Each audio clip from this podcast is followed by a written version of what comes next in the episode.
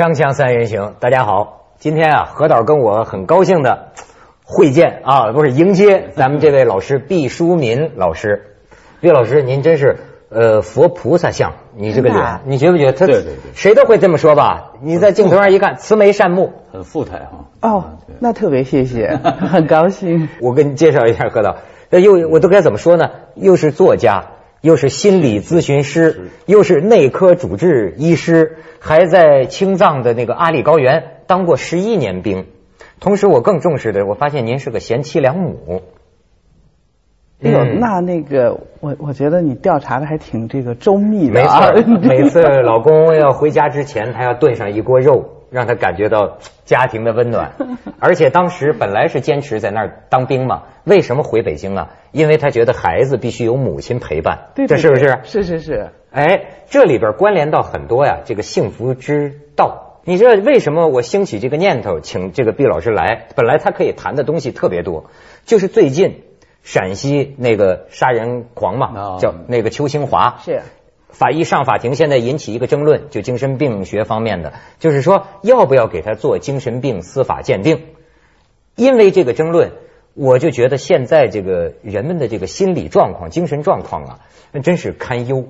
因为可能啊，我用这个黑色的眼睛看世界，我做这个案件的节目啊比较多，我怎么觉得现在这个杀人狂啊，一个接一个，这个一个比着一个的变态，所以我就觉得啊，有一种很可怕的一种感觉。我倒不是单纯讲这个杀人狂，我是觉得啊，现在在咱们这个社会里，埋藏着多少可能会有危险性的疯子，或者说定时炸弹，有的人还没发作。实际当我这么想的时候，我有一种感觉，身边的人越来越多的人向我说，他不快乐，就是他活的不管什么样的人，有钱没钱呢，好像都是觉得不幸福、不快乐。毕老师，您是这个心理治疗师，你有没有你阅人无数了？我觉得很多人都来讲他们不快乐。我刚开始呢，我也和这个普通人一样，我觉得我们常常因为缺少某种东西而不快乐。那么，比如说，我们天天在外面，假如说这个餐风宿露的时候，我们会觉得我们没有房子，我们不快乐啊。如果我们这个上班很远很远，挤两个小时的公车的时候，我们会觉得哦，如果我有了一辆自己的车，我们就快乐了。如果没有饭吃，那当然毫无疑问，我们是觉得填饱了肚子我们就快乐。问题在于，有了房子，有了车，填饱了肚子，可是这些人还说他们不快乐。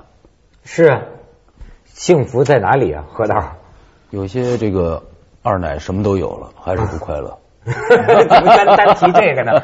就 是就是，我就觉得就物质可能不能跟快乐划等号。嗯，对我，我特别同意这个何导这个观点，物质和我们的幸福是密切相连的，但是任何一种物质都不直接的等于幸福。哎，就就您说说，就是说有什么，您给我们讲讲您碰到的这个病人他的这种情况。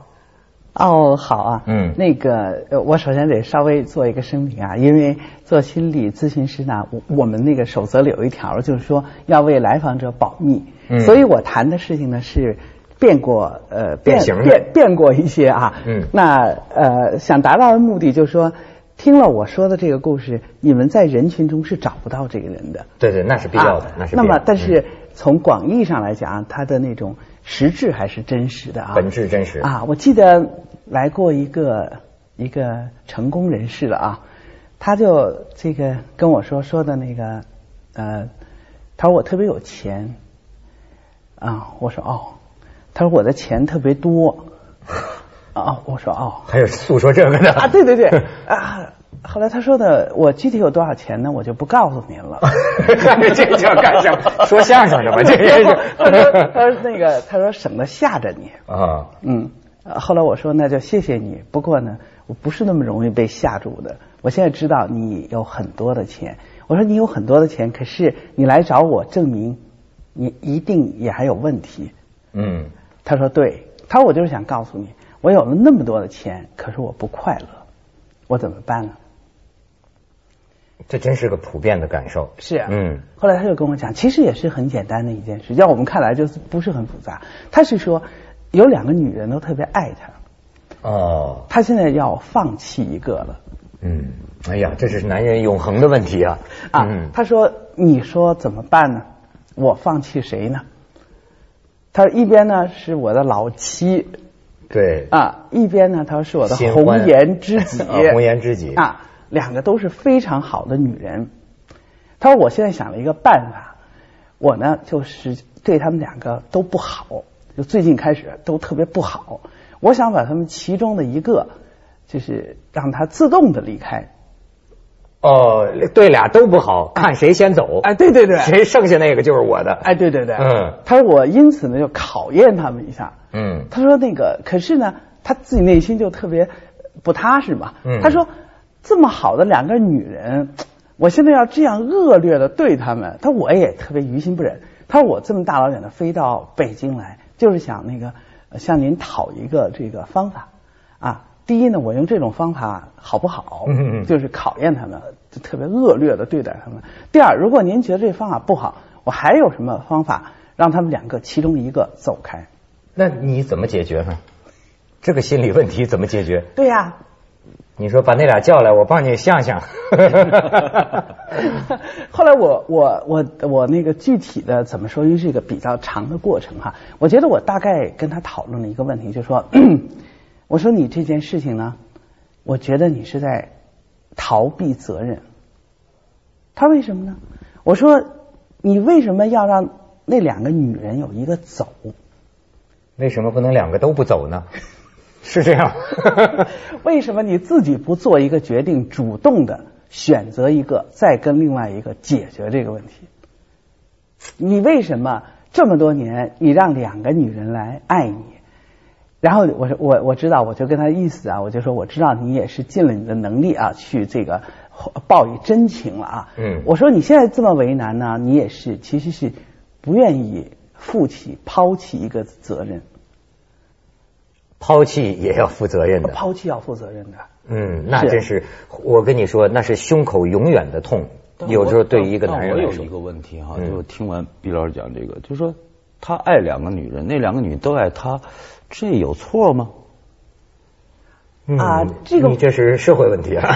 对，你这是另我觉一个问题。得我觉得核心理上的也没有错误啊。是关键是哎，你这个问题很值得谈。对，关键是这个男人自己决定他不要这个局面了。如果他我觉得是要，我觉得就是应该让他，你应该接受这个局面啊。为什么要让他放弃呢？嗯，你不知道那个苦，这种处境下，其实男人也是挺难受的。其中他讲了有一条，嗯。他说呢，就是他首先现在体力不支，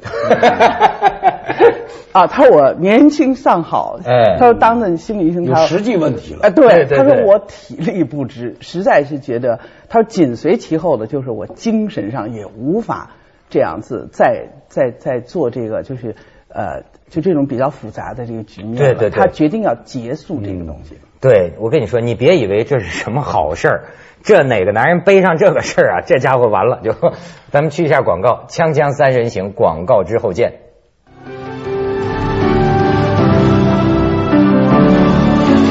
对呀、像这个就不是说心理的问题，这跟是就像你说跟制度有关系，跟婚姻、跟男女，这跟很很多道德标准跟道德都有关系。啊，对呀、可是我们每一个人，你就是在现实中生活，你不可能脱离这个呃现实，就是拔着你自己的头发，你跳跳出来啊，嗯你起不来啊。你我觉得我们每一个人都是所有社会关系的一个焦点嘛，集中。那像他这种心理病，您能治得了吗？对呀、那我后来我就和他讨论，我说你现在已已经决定要结束这个局面是吗？他说是，不然的话我不会啊，他说我生意非常的忙啊，在打理生意中找一个空闲，嗯我飞到北京来和你探讨这个问题，我不会用这么大的代价，关键是时间的代价，我来处理这个问题。他说我要结束这个局面。那我想呢，我说那如果此决心以下的话，就是说这两个女性，你必定要放弃一个。他说是。我说那你的这个方法，我觉得就不是负责任的方法。你逼他们其中有一个人走，嗯而在这个过程里你要虐待他们。嗯，我我想这不是最好的方法。那您给他支什么招呢？那我就觉得那两个，我说那你你一定要放弃一个，我想你千百遍的已经想过了，你放弃谁？其实你心里一定是有的。啊啊啊啊！就是做不到，对，做不到。后来最后他说呢，因为他的红颜知己年纪还轻，他说离开了我，我呃会给他一笔经就经济上的补偿。嗯他说我想呢，他还可以，如果他有能力再去爱别人呢，他可能今后还有自己的幸福家庭。如果他愿意一个人的守下去，那也还可以保他有一个很好的生活。他但是我的老妻呢，跟我一辈子，现在如果我把他放弃了的话，他说我这个舆论我受不了，还有我的孩子有没有妈？他再一个，我觉得他的那个自就是自己那个独立存在的能力，比我那红颜知己要差。哎呦，这真是！但是当这样做出来之后啊，心里也是会永远觉得缺了一块。那我觉着他就是做了这个选择，我可能想问题比较偏啊。嗯我觉得他还是不快乐呀。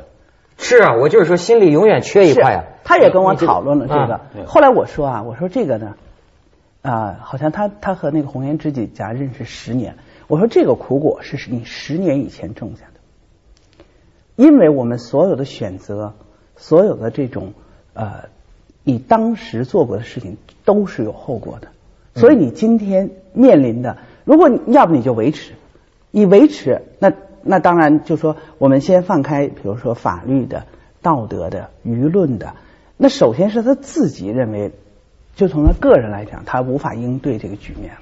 所以这就关联到说这个幸福啊是什么？你好比说啊，对老妻这有一种亲情，有一种责任，这个满足也是人需要的。是可是男人他也是个动物啊，他他他他总会呃碰到新欢，他有可能也会有冲动啊，或者说他这个感情啊也需要新的感情。他认为当他找到红颜知己的时候也是幸福，但最后两个幸福之间变成一个撕心裂肺，你要哪个幸福？对于是就变得不幸福。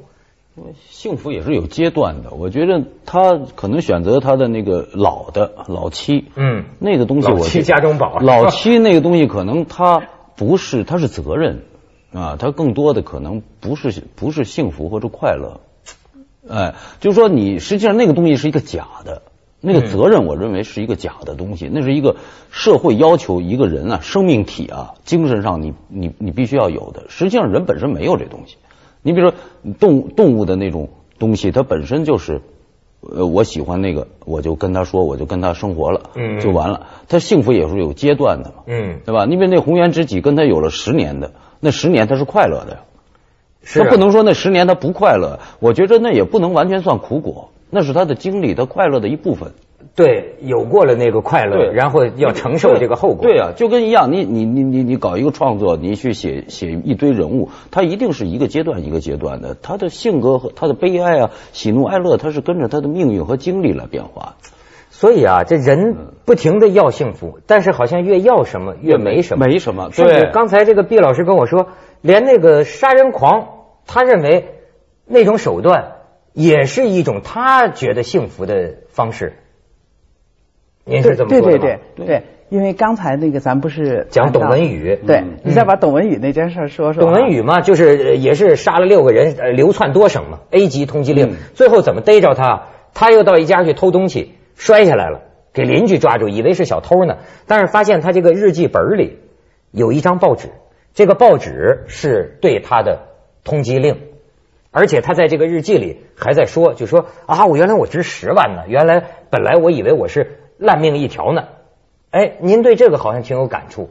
对，因为那个我也看了董文宇这个材料哈，嗯我就想呢，董文宇如果他不把这张通缉令拿在身上的时候哈，那么他在当时他就不一定那么快的被人识识破。嗯你想啊，我觉得按照常理来讲，你看到那个通缉令，那上有你的照片，你应该避之唯恐不远。嗯对吧？你拿在身上，这么话在你的钱包不一定随时都是百分百在你手里，被任何人看到，里面看到通缉令，然后就想联想到你这个人，其实他是把自己他携带这张通缉令，其实是把自己置一个危险当中。嗯他为什么要冒着危险带这张通缉令？因为呢，他说。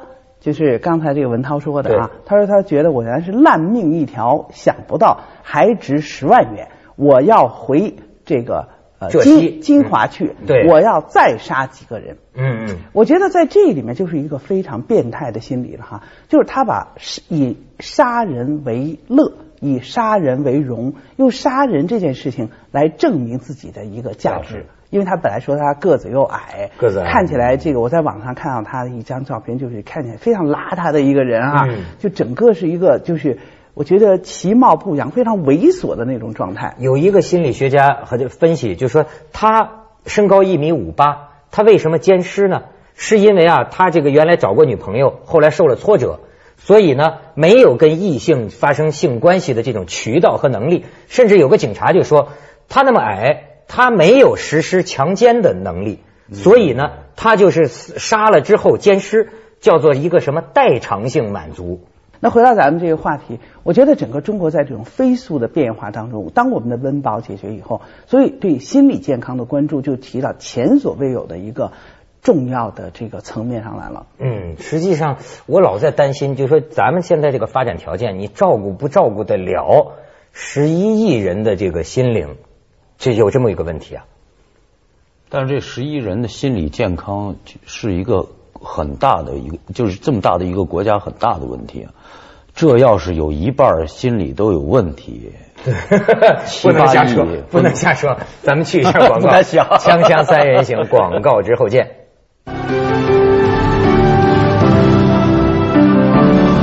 您说的对，就是说温饱啊，私淫不是私淫欲了，就是说你后面你想想，现在我就觉得啊有的时候你说人是因为对前途的未知、呃不安全、焦虑等等产生这些问题，有的时候呢是因为已知，就比如说，哎呀，我这辈子也就这么回事了。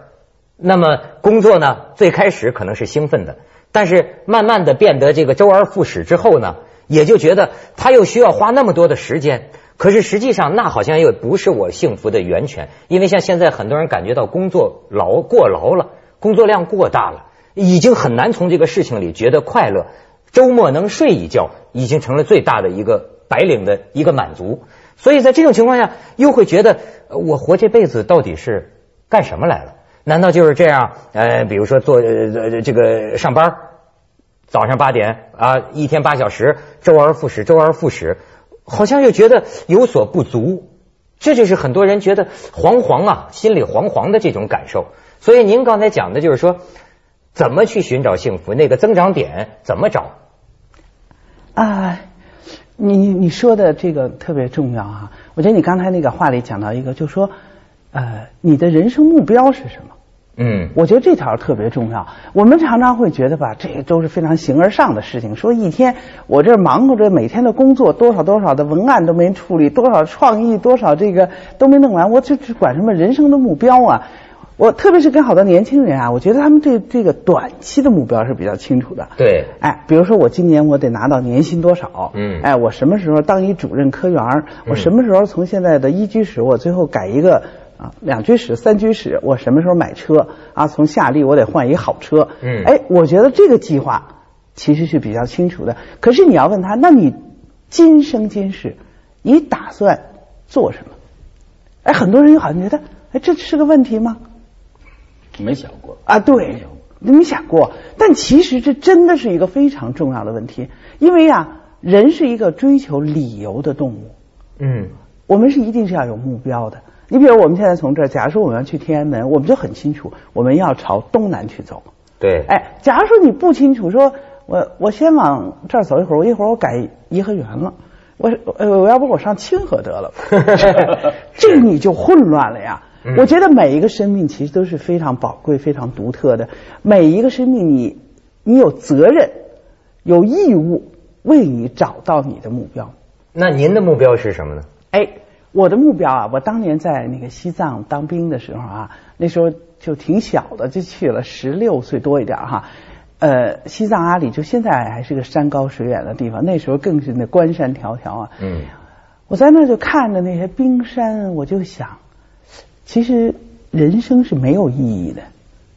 我我想着，我呃，我明天我出门也可能就碰到雪崩啊，或者是交通意外啊，然后要不然还得打仗去啊，嗯作为一边防军，我都有可能牺牲，然后我就死了。然然后我死了以后，我想我一定连这个山的一块石头都不如。啊，那我真是是。呃，是因为这块石头，我想它已经存在了可能几千几万年了哈。我死了呢，我很快烟消云散了，可这块石头一定还可以再活个几千几万年。对，所以人生的意义何在呢？后来我就在想呢，我我想我今生今世我其实不拥有其他的，我只拥有我的生命，我要用这个生命啊去做让我快乐的事情，但是不能自己的快乐是建筑在别人的痛苦之上。我想呢，也应该是起码是个中性的，就是别人就算是因为你的存在没有更多的快乐，起码也是不要给人家造成伤害。不要给人添堵。哎，对对对。那如果因为我的存在，我可以让别人也多一点快乐，我想我就今生足矣了。啊，对，过去还有一种我听过一种说法，就是说你为什么老不快乐呢？因为你所有的做一切事情的动机是从你出发的。比如我要干什么，我这辈子要成为一个什么样的人，我要成为成就什么样的事业。可是这是无限膨胀的，所以你永远不满足，永远怕失去。所以有些人说利他，转换一下方向，就是说想想这辈子能够给别人做些什么，能够给这个社会贡献些什么，能够留下一些什么。